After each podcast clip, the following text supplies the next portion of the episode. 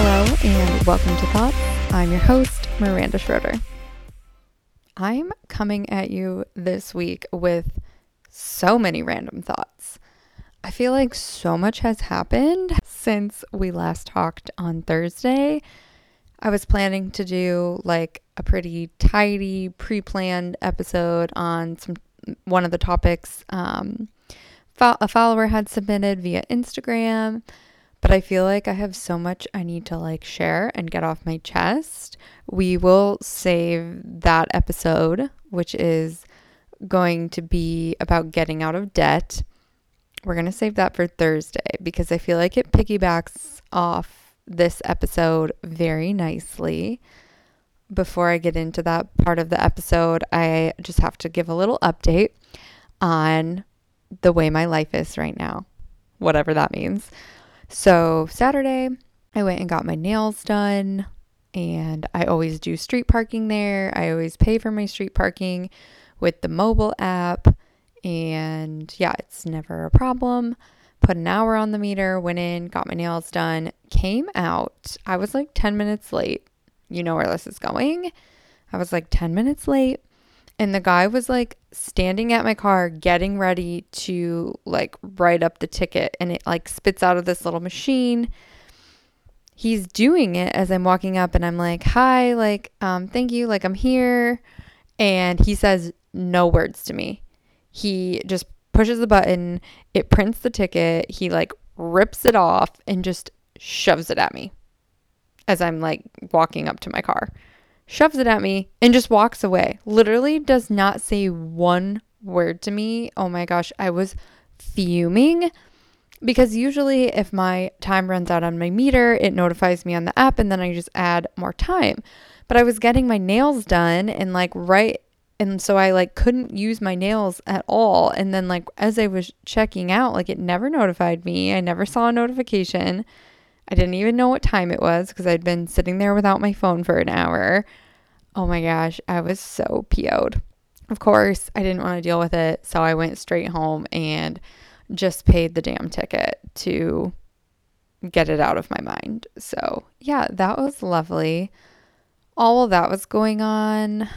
We had been living without heat for a week until yesterday night. So, the HVAC company came out. They had looked at our furnaces a week ago and they were like, hey, this is not good. Everything's about to die, which we already knew that. All our stuff was pretty old. And he was like, well, because of this corrosion, like there's a risk of carbon monoxide. And so we legally have to like shut off your furnace. He's like, you're more than welcome to turn it back on, use carbon monoxide detectors, and then just like hope the carbon monoxide detector like goes off if there's carbon monoxide. Uh, terrifying. Andrew was like, yeah, I'll just buy an extra carbon monoxide detector and like slap it next to the furnace. I was like, absolutely not. Like, turn them off. Do not turn them back on. So all week we were like stressing about not having, not only having to replace one furnace, but we have two furnaces and both of them had the issue with the risk of carbon monoxide. So not only did we have to think about paying for one furnace, we had to think about paying for two. And then one of our air conditioners was very old. We also have two air conditioners. And the reason we have two systems is we have ductwork for upstairs and we have ductwork for downstairs. And each set of ductwork has their own AC and furnace. So going back to the AC, we really needed to replace like the furnace and AC as a combo. They really wanted us to do both, but the second air conditioner is a lot newer than the air conditioner that we replaced. So I was like, okay, like we'll replace the older air conditioner so it can hook up with the new furnace and then we'll keep the other air conditioner that's like 6 years old or something. Oh my gosh. If you've been following along, Andrew and I have like gotten so serious the last couple months about like sitting down, like writing out a budget, like figuring out where we want our money to go, like how much we're going to save, what we're going to save towards, like how we want to go forward with like our maxing out retirement accounts and our investment strategy. And then this freaking happens. This is a dollar amount that makes me want to vomit. And I mean, we have liquid savings, but it's not a massive amount because I don't want money just, I don't want thousands of dollars just sitting in a savings account. It's like if you have extra money beyond your quote unquote emergency savings, like that money should be invested. So it's money that you can't get to quickly. Like most of our savings is investments that you cannot just liquid liquidate those investments. And as far as liquid cash, we were like, okay, like if we pay for these furnaces in cash, like that's going to pretty much just like drain our liquid savings, like our emergency fund, basically. And so we're like, eh, don't really want to do that. Like, don't really want to drain our emergency fund. At the same time, I was we were like, we will not take out a loan that has interest because if you take out a loan with interest, you always, always, always end up paying more than you should have, even if you pay it off early. So we were like stressing, and like days are going by, and we're trying to like figure out creative solutions for like what we're gonna do. Finally, we're like, we're pulling the trigger. Yesterday, they came, they installed both of the furnaces and the AC, new AC unit, and then this morning they had to come back to install the whole house dehumidifier, which we definitely needed. Like our downstairs definitely has like a moisture issue. It's creating like a weird feeling in the air, uh, even upstairs. And then like downstairs is just it needs it. It like smells, it's moist, it's just funky down there. So I'm really hoping the dehumidifier helps. To throw a complete wrench and all of this furnace drama. It's Saturday night. I think, I don't know what Andrew was doing. He's probably working out like usual. I'm just laying on the couch and I had just a random urge to go on realtor.com and just look just look around at some houses for sale in the area, particularly the area we would like to live in one day. And as I'm scrolling, I find this one house and I was like, oh my gosh, this is it. Like, this is the house we've been waiting for. To go back in time, if you are new around here, I have a problem with buying houses and doing a bunch of projects in them and then selling them and buying another house that needs 10 million projects instead of being a normal human human being that buys a house, fixes up fixes it up to live in it and enjoy it, I tend to do that so the next person can live in it and enjoy it. And it's a whole thing. Clearly, I have a problem. Uh, I have bought, I've bought five houses so far. Just to give you perspective, I'm 29. Bought the first one when I was 20 sold it when I was like 21, rolled that into a larger house, sold that. Um, Andrew bought the next one because we had started dating.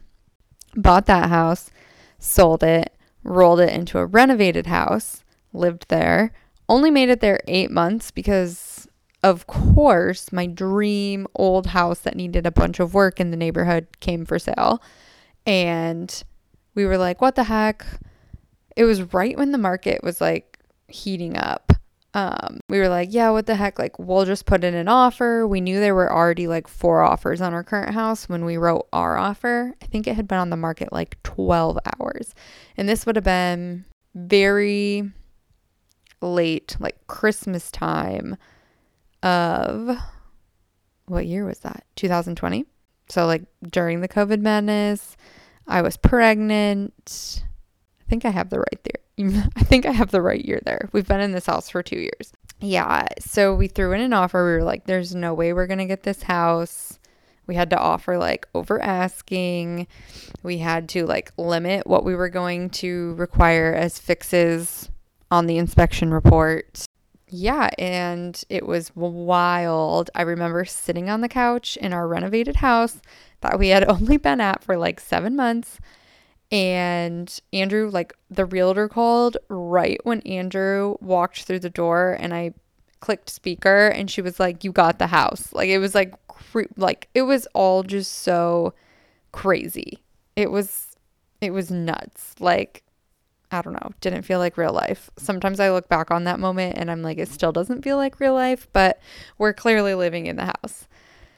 Anyways, this past summer, we started looking, we enrolled Ryan in school and we started looking kind of accidentally. Like there was a house for sale really close by to a vineyard for that we like to hang out at in the summer.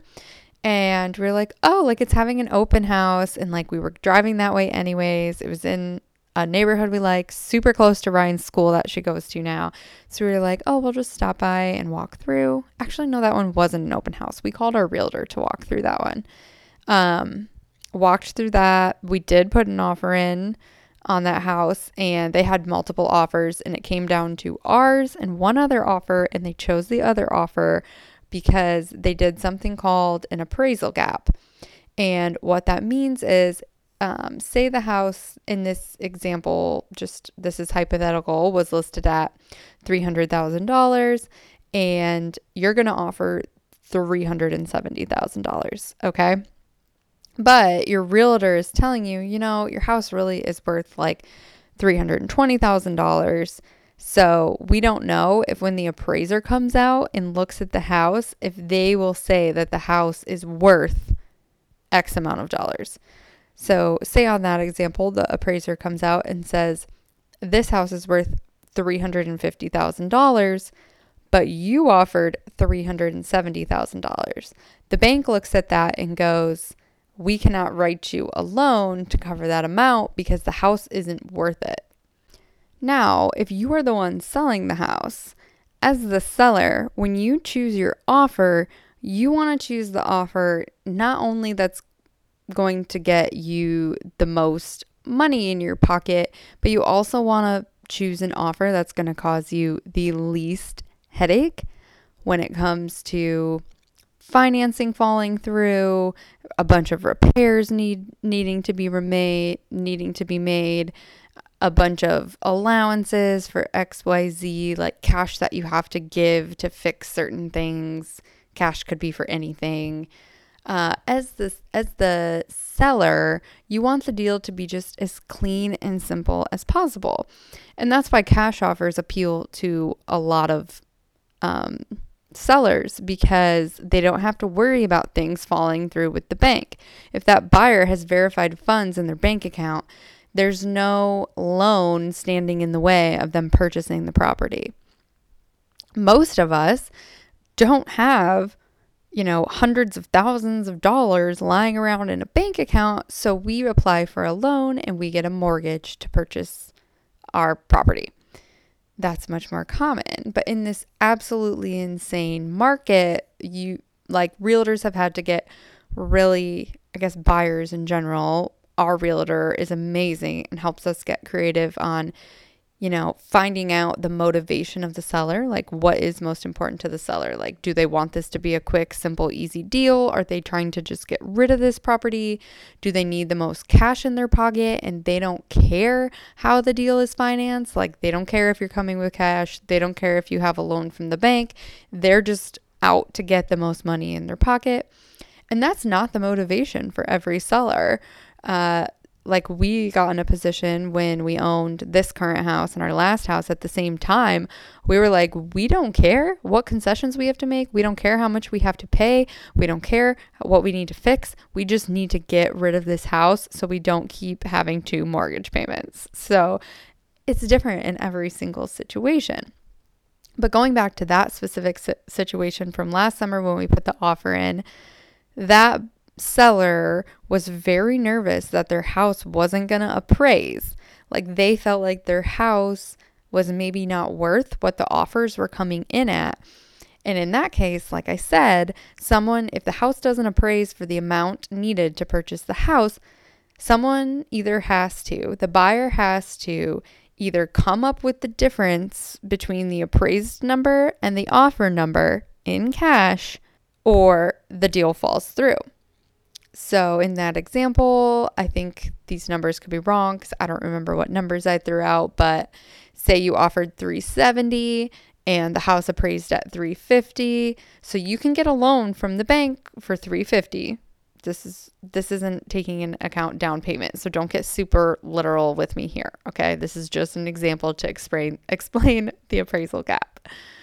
So the house appraised for 350, but you offered 370. You now need to fork over. If you told the seller that you would cover an appraisal gap unlimited, you now need to fork over $20,000 in cash to cover that gap between what the house is worth and what you offered. So, going back to this specific scenario, the seller of the house was very nervous that their house wasn't going to appraise. So, the offer it came down to was between ours and the other offer. The other offer said they would do an unlimited appraisal gap. So, say the house only appraised for 300,000 and they offered 370,000, they would be on the hook for $70,000 of cash. Now, Andrew and I, plus our realtor, we were all like, there's no way the house doesn't appraise. So it wasn't a very big risk for them to say that. But Andrew and I were like, we don't want to be in a terrible position where like we're supposed to fork over a bunch of cash, cash that we probably didn't even have at that time. So we wrote an over asking offer, but we did an appraisal gap up to, I think it was like $30,000 because that is what we offered over the list price. So we said, if it doesn't appraise at what we offered, we will we will fork over up to $30,000 additional over the appraisal price. And that was how one of our offers remained on the table was it was a high offer, a strong offer, but we also threw in that appraisal gap. And I believe we waived inspection for that property as well. Um, we were very confident in the house. Andrew and I are used to dealing with old houses. Like, you name it, we've probably dealt with it. We probably already have a contractor or a company that we work with to fix it. So we're not really scared off by like a bad inspection response. As long as the house doesn't have like a completely crumbling foundation, we're pretty comfortable moving forward with a house. I mean, our old houses have given us a run for our money, and it's just something we're used to as homebuyers. Um, we've never like moved into a brand new construction house. Like, I don't even know what that's like. I do have a friend that has a new construction house that also had a bunch of issues. So I mean, some of these old houses are built way better and more sturdy than the newer builds. So, anyways, going off on a tangent about buying old houses versus new, but in that situation, I do believe we also wrote a waived inspection into the offer, meaning we didn't even care if the house was inspected, we would just buy it. After we put that offer in, on that house last summer. I definitely got the bug and I think I was just really bummed. So I kept like house hunting, house hunting, house hunting. Like I was looking at listings every single day. Our realtor set us up with like an email as new listings would hit the market, we would be notified. And we probably looked for a good four to six weeks pretty consistently, like checking new listings, seeing if anything in the area had come up, went to quite a few open houses. Like we probably walked through at least four houses, maybe five. And, you know, feeling pretty defeated after that, we were like, we don't need to move. Like, let's just hold off, like, stop the hunt. So we really haven't looked at listings since probably like late last summer, early fall. And I don't even know, a, like on Saturday, so this was like three days ago, what, I don't know what inside of me was like, oh, you should like look at realtor.com right now. I don't know. It just happened and I looked. And then we found this house that was seemed like the answer to all our problems.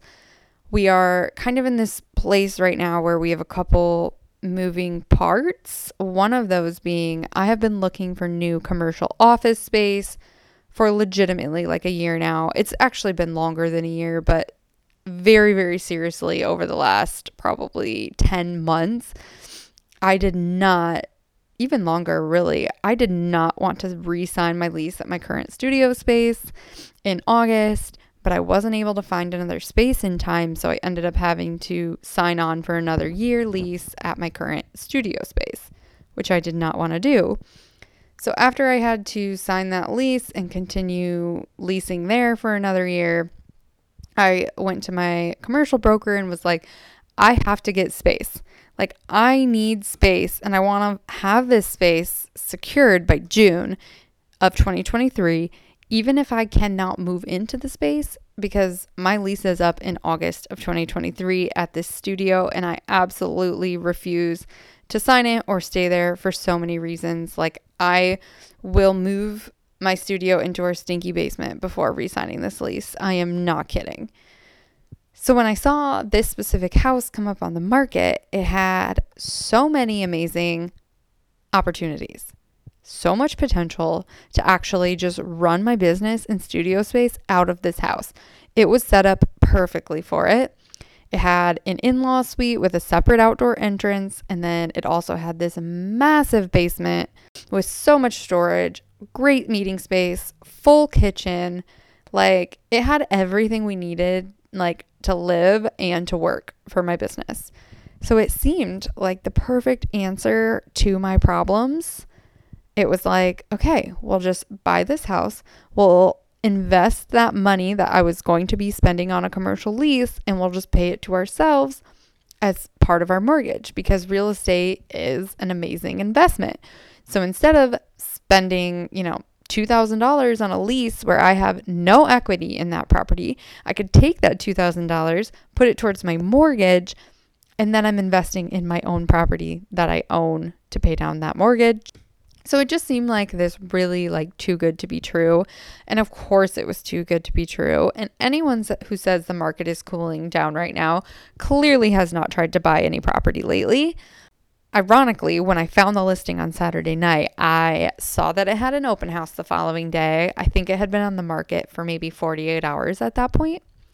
Saw that it had an open house, texted our realtor Saturday night and was like, hey, heads up, we're going to go to this open house tomorrow probably going to write an offer if we can get it figured out. Well, when you go to buy a house, you have to have a pre approval to put in an offer. I mean, I guess technically you don't, but you really do. You have to be pre approved. Basically, a mortgage lender has to give you the thumbs up that yes, you can afford this house, you're able to buy this house, you're able to put an offer in on it. Well, most pre approvals last for 60 days. So we hadn't gone through this tedious process since the summer when we put in that last offer.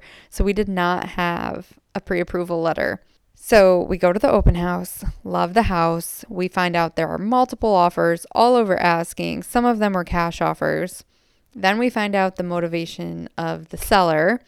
And the seller was all about cash in hand. She did not care how the deal was financed. That was good news for us because we were going to be competing with cash offers. So then we look at the house, we love it, it's great. We're like, we want to do an offer, but that means we need a pre approval letter. So then we have to hunt down the lender, get all of our paperwork sent over to them. Getting the loan is the worst part about buying a house. You have to fill, you have to provide so many documents like showing how much money you have, like your W 2s, your pay stubs, previous tax returns. You got to upload your driver's license. You got to provide all your bank statements for the previous two months. Like, it is a job to apply for a mortgage loan. So, Andrew's on the phone with the lender. We're like driving back to our house from the open house because we're supposed to meet the furnace guy who's selling us the furnaces at our current house because we have no heat. We get back to our house. The furnace guy is here. He's like trying to talk to us. I'm on the computer trying to get everything submitted for the pre approval for the loan on the potential new house. And then I like walk out, interrupt the meeting. I'm like, pause. I'm like, if we're buying a house, like, we obviously have to replace these furnaces because we can't sell this house without working furnaces. I was like, we don't need to replace like our whole system, like AC, dehumidifier, like blah, blah, blah, blah, blah if we're getting ready to list this house. Also, if you are in the process of buying a house, you do not want to do anything to mess up your financial situation. You don't want to spend a bunch of cash. You don't want to make a big purchase. You don't want to take any new lines of credit. You don't want to sign up for any other payment that's going to be a monthly payment when you are applying for a home loan because one tiny change can completely change what you're pre approved for. And then you have to go through the process all over again with the bank to find out what how much money you can actually get to buy a home. It is a whole thing, people. So I walk out into the HVAC meeting. The HVAC guy's there, Andrew's there. I'm like, hold up, everybody stop. Like, we have to find out if we can get this house or not before before we sign any paperwork to pay thousands and thousands of dollars, like tens of thousands of dollars to replace our heating and cooling here. As a physician, Andrew has access to this type of loan called a physician's loan. And the reason it's attractive and appealing is because you can put 0% down and you can get a very large loan. I mean, lenders just feel comfortable lending to physicians, and so it's a type of loan available to them. We didn't have to use this type of loan. We could have used a conventional mortgage loan to purchase this property, but we didn't want to for so many reasons. But there are very strict requirements to qualify for the physician's loan.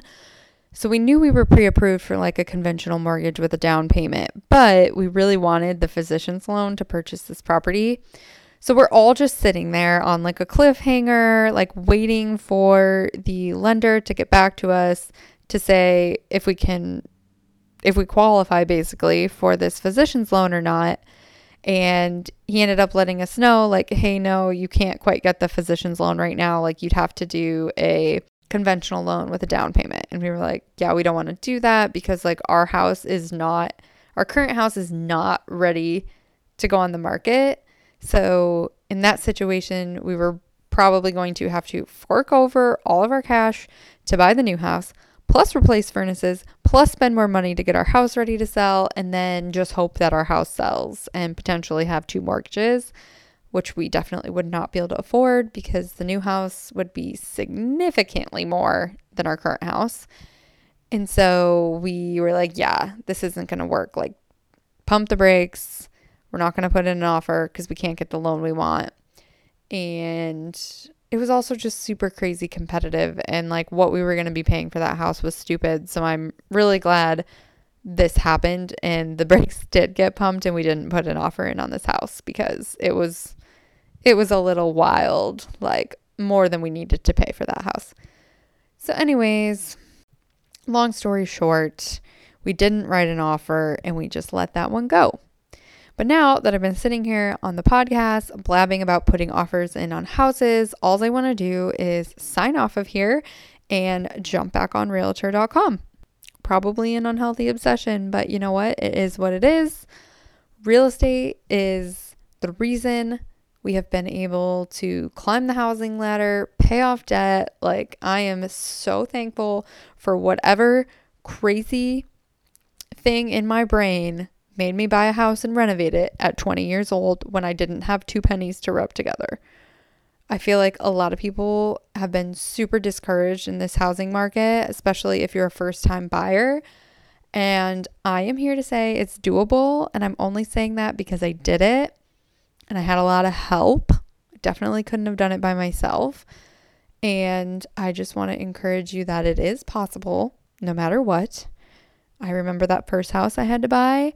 Uh, I knew nothing about like the cash you have to like provide up front in the home buying process. I'm not talking about the down payment. There are a million other things that you have to pay for. You have to provide escrow money in cash when you get an accepted offer. You hand over a check to say, Look, I'm serious. I'm invested. Here's my money. You have to pay for inspections, uh, we do like sewer inspections as well, which is another additional cost because we always buy old homes in historic areas. So we usually do like a sewer scope. Oh, goodness. There's other fees that I'm not thinking off the top of my head. But yes, it's very expensive. There are a lot of costs outside of your down payment. And at that time, when I was buying the bungalow, I had no idea what I was doing. I didn't know what costs were involved. And we had no money. We were like literally dumping out our change jar and like taking it to the bank to turn it into dollars and like deposit it so that we could come up with like the $300 for this or that. Like that's how broke I was. And somehow I managed to do it with a little bit of help. So, yeah, that's just my word of encouragement. I have one completely random off the wall story that I'm going to leave you with before I sign off here that has absolutely nothing to do with houses. I think it was Friday. I was driving to work and I pulled out of our house. We live on a corner lot. And I was like, our road connects, like where our driveway is, connects to the really busy main road that goes right to a stop sign. So I go to turn onto the busy road and there's a backup, but I'm so confused because I'm seeing the light and the light's green. So I was like, why are we stopping? I end up like what wedging out into the traffic to go like around this car that appears to just be like stalled out in the middle of the street. Not uncommon to happen, you know, somebody's car breaks down, but usually they like would put on their flashers or like get out and direct people to, hey, like go around me. I'm stalled out. So I pull out, I pull up next to the car that's like stalled out, but then I'm like getting back over because I have to get into the correct lane. Like I'm in the lane for oncoming traffic. And when I glanced over, the driver looked like they were passed out couldn't get a good look if like it looked like there was someone in the passenger seat but i'm not sure. And i was like oh my gosh like is this man dead? Like what is going on?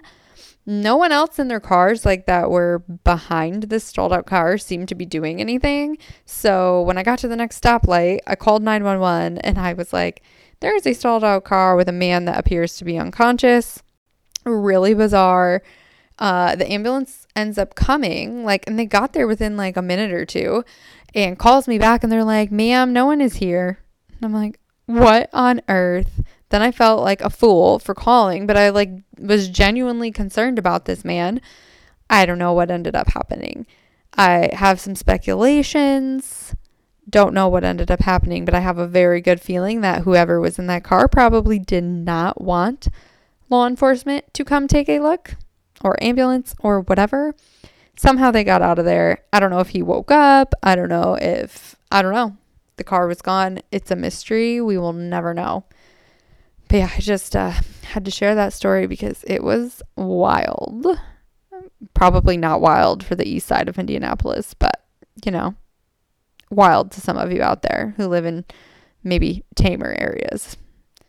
All right. Yeah. Well, that was my drama those are all our updates. Like I said, uh, my episode for later this week is probably going to be um, a little more polished, a little more thought out. I don't know. It'll be on an actual topic, not just me updating you on the past five days of my life with this shit show of furnace replacement and almost buying a house and seeing a guy passed out in his car in front of my house. Yeah. Okay. Well, that's what I have for you today and I'm to go try to not get on realtor.com. JK, probably to instantly go on realtor.com when I log off of here. All right, I will see you Thursday. Bye, friends.